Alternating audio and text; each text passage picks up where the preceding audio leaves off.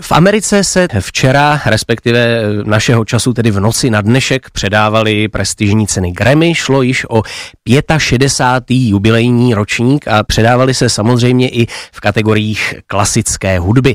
No a o cenách Grammy a o jejich výsledcích si teď budeme v dopoledním vysílání povídat s muzikoložkou, hudební publicistkou a také moderátorkou Rádia Klasik Praha, kterou znáte z našeho odpoledního a víkendového vysílání s Ditou Hradeckou. Dito, ahoj, vítám tě v dopoledním vysílání.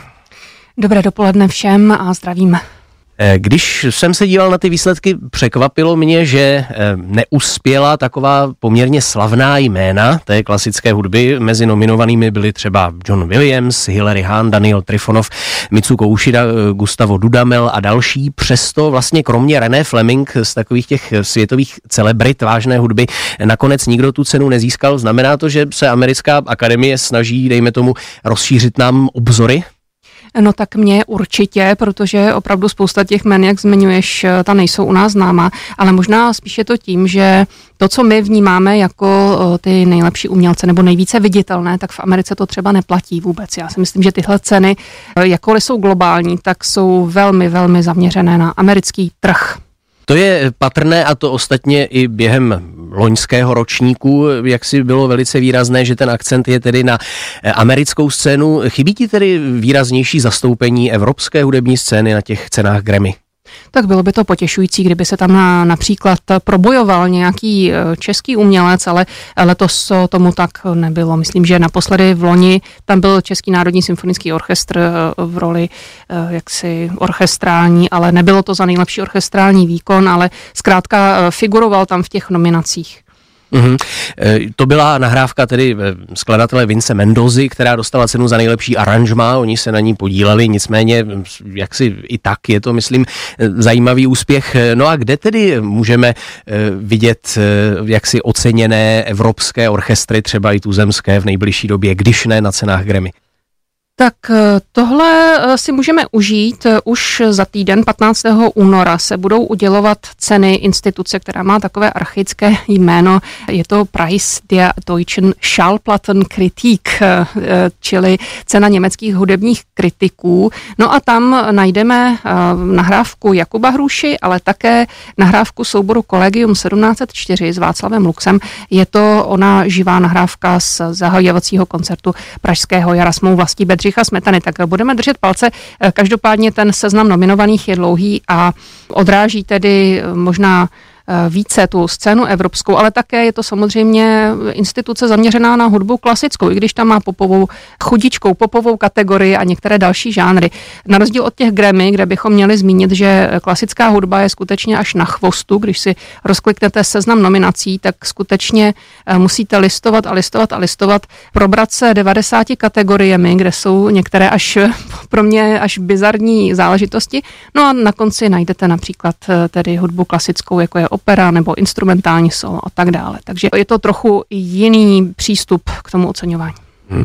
Takže naše česká želízka v ohni tedy budeme sledovat až příští týden. Tentokrát jsme tam žádná neměli. Nicméně naši posluchači znají tu nahrávku Kolegia 1704 z mou vlastí i z našeho vysílání. No a my si teď poslechneme jednu z těch nahrávek nominovaných, které neuspěly. Je to nahrávka, na které dirigent Gustavo Dudamel diriguje Dvořákovu Novosvětskou symfonii a my uslyšíme úryvek ze čtvrté věty. Posloucháte Rádio Klasik Praha s Ditou Hradeckou si ve studiu v dopoledním vysílání povídáme o výsledcích cen Grammy 2023. Toto byla ukázka z nahrávky, která byla nominována v kategorii nejlepší orchestrální nahrávka, ovšem nakonec cenu nezískala. Slyšeli jsme Los Angeleskou filharmonii, kterou řídil Gustavo Dudamel a e, nahrál s ní Dvořákovi symfonie 7 až 9. Toto byla samozřejmě část čtvrté věty deváté novosvětské symfonie symfonie. Eh, mohli bychom tedy možná zmínit některé ty nahrávky, které nakonec eh, doopravdy eh, uspěly na těch cenách Grammy. Co třeba z těch oceněných nahrávek, kdy to tebe nejvíce zaujalo? Mě tam zaujalo, že vlastně vedle jmén, jako je Dvořák, tak jsou tam jména pro nás úplně neznámá. Líbí se mi možná, jak tyto ceny reflektují společenská témata, která skutečně teď rezonují po celém světě. A to mám na mysli vlastně vrátit hlas lidem, kteří byli v minulosti potlačovaní. To znamená, máme zde první afro američanku, skladatelku Florence Price. Máme tady první operu afroamerického skladatele, která byla uvedena v Metropolitní opeře. No a e, pak e, samozřejmě ta genderové hledisko je tady také. Takže Florence Price, e, to je zajímavá osobnost, kterou v loni vlastně na cenách Grammy zviditelnil Janik Neze Segan, dirigent, o kterém ještě bude řeč, protože pozbíral těch cen několik a byl mnohokrát nominován. No a teď se jí chopil jiný dirigent, Michael Rapper, dirigent Mládežnického orchestru z New Yorku, no a dostal ocenění. Je zajímavé, že opravdu ta společenská sociální témata jsou tam vidět velmi výrazně v těch nominacích v té operní kategorii. Třeba taky byla nominována ta opera Život a doba Malcolma X, což byl také významný americký lidskoprávní aktivista, takže myslím, že tady tenhle ten ohled je tam skutečně velice zřejmý. Už si zmínila jméno Janik Nezet Segan, což je dirigent, který už loni na Grammy uspěl a tentokrát byl nominován nominován v řadě kategorií v operní, zborové a dvě oceněné nahrávky nakonec eh, také eh, řídil, respektive jednu řídil jako dirigent, to byla nahrávka operní a na jedné se podílel jako pianista, což byla ta nahrávka René Fleming nazvaná Antropocén. Eh, není to takové možná trochu příliš personálně monotónní, protože těch opakujících se jmen je tam vícero tak uh, Janik Neze Segan je takový přírodní úkaz. Uh, skutečně bez něj málo co se obejde, ať už je to rozdílení ocenění nebo, nebo žebříček top uh, dirigentů a tak dále. Takže je to skutečně osobnost s velikánským záběrem. My ho známe i z našeho vysílání jako, jako doprovazeče, jako skvělého pianistu, ale také jako šéf dirigenta. No a krom toho má, řekněme, nos na to objevovat právě témata, která třeba rezonují, jako byla ta zmíněná Florence Price, takže já si myslím, že si tu cenu zaslouží. Eh, ostatně, eh, kdybychom měli reptat, že se některá jména na Grammy opakují, no tak co třeba taková Beyoncé. Jistě, to tedy je v těch eh, populárních kategoriích, ale, ale to je samozřejmě jasné.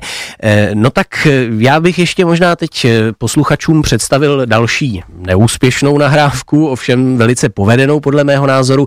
Je to nahrávka, na které John Elliot Gardiner řídí Monteverdiho sbor, který velice expresivním způsobem v této ukázce zpívá úvod z Bachových Janových paší. Posloucháte Klasik Praha, v dopoledním vysílání si povídáme s Ditou Hradeckou o cenách Grammy, které byly předány v Americe v noci na dnešek. Povídáme si samozřejmě především o těch klasických kategoriích, ale už tady padlo i jméno Beyoncé třeba. E, teď jsme slyšeli ukázku z nominované nahrávky, která nakonec neuspěla, byla nominována v kategorii nejlepší zborový výkon a Sir John Elliot Gardiner řídil na této nahrávce Monteverdiho zbor a soubor English Baroque Soloists. Byla to samozřejmě úvodní část z Janových paší, Johana Sebastiana Bacha. V té zborové kategorii nakonec uspěla eh, nahrávka skladby, která se jmenuje Born. Eh, mě trošku eh, zarazilo, že nejen tato skladba, ale třeba i album Evergreen od Caroline Shaw a řada dalších skladeb, které nakonec uspěly na cenách Grammy, by se dali zařadit do žánru, který my bychom, řekněme, nazvali crossover. Těžko bychom asi si takto představovali my tady v Evropě soudobou klasickou hudbu. Dá se říct, že třeba to vnímání toho, co je soudobá hudba v té Americe, je takové širší, než máme tady? Určitě, určitě je širší, je to rozvolněné, ty hranice těch žánrů, no a hlavně se také hraje o přícení posluchače, takže tam si nějaký velký experiment podle mě nemá šanci e, probojovat, ale zrovna v tomhle případě toho nejlepšího zborového vystoupení, myslím, porovnáváme naprosto neporovnatelné věci, protože vedle tohoto monumentu, e, ať už ze strany autora, tak ze strany těch interpretů, tak eh, vlastně porovnávat tohle s kategorií crossoveru, tak eh, to je opravdu obtížné. Mm-hmm. Takže možná by měli být členové akademie i při těch nominacích příště trošku jaksi střídmější, nebo možná by mohli zúžit jaksi ten profil těch vybíraných nahrávek, aby to bylo tedy porovnatelnější. Souhlasíš s tím?